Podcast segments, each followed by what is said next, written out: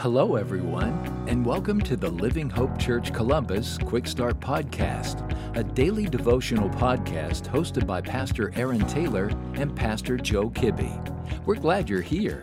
Well, hey, everybody. Hope you're having a great week and a good start to your day today. My name is Aaron Taylor. I serve as the teaching pastor at Living Hope Church Columbus, and our passage for today is found in the book of Psalm, chapter 31, verse 19. And God's word says this. How great is your goodness that you have stored up for those who fear you, and accomplished in the sight of everyone for those who take refuge in you. You know, throughout the year, my wife and I were always looking for gifts for our children. Almost every week, we're looking through the clearance aisles at different stores that we go to, just hoping that maybe we'll find a good deal. But there's two kinds of gifts that we're always looking for. One type of gift is one that we're just going to buy and we're going to give to our kids right away. Found it, it's a great deal, so we just take it home and we give it to them. There's really no reason, just just because. Then there's other gifts that we find and we save them for a later date. With those gifts, we see them and we think, you know what? That would be perfect for this event in their life. See the difference between the two?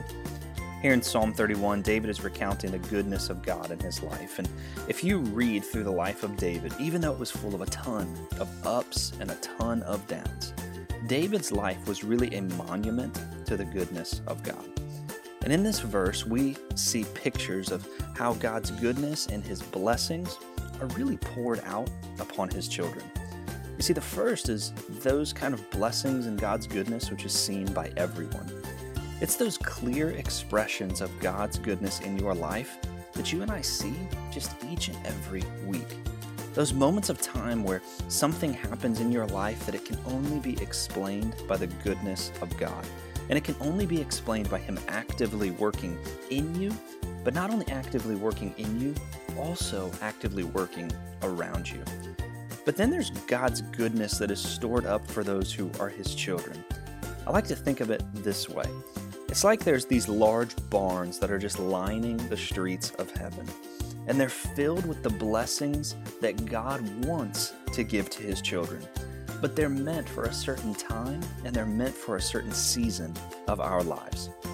Here's the key in this whole verse that I want us to see today that a good father, which our God is, blesses his children. So, friends, look for God's blessings around you today.